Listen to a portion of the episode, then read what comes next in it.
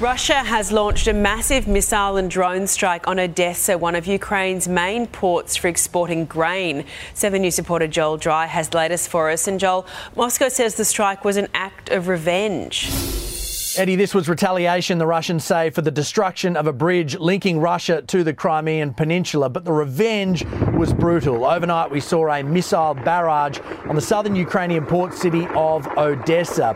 The local authorities said it was hellish, not just because of the danger, but also the target. Those missiles hit things like grain terminals and food markets. This all comes after the ending of the Black Sea grain deal, something that's been in place for a while that was between the Russians and other countries, enabling the free passage of ships to take grain in particular out of the Ukraine. With that ended, Russia says all vessels in that area will be considered hostile targets. If grain and food can't get out of the Ukraine, that will have huge ramifications for other countries, particularly in Africa.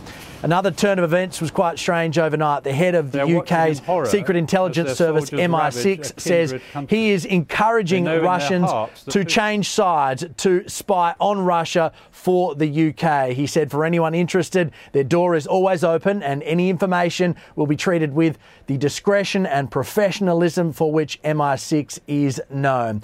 Another indication that all measures are being taken to try to bring this bloody battle to an end, but sadly, that doesn't look like happening anytime soon. It certainly doesn't. Thank you, Joel.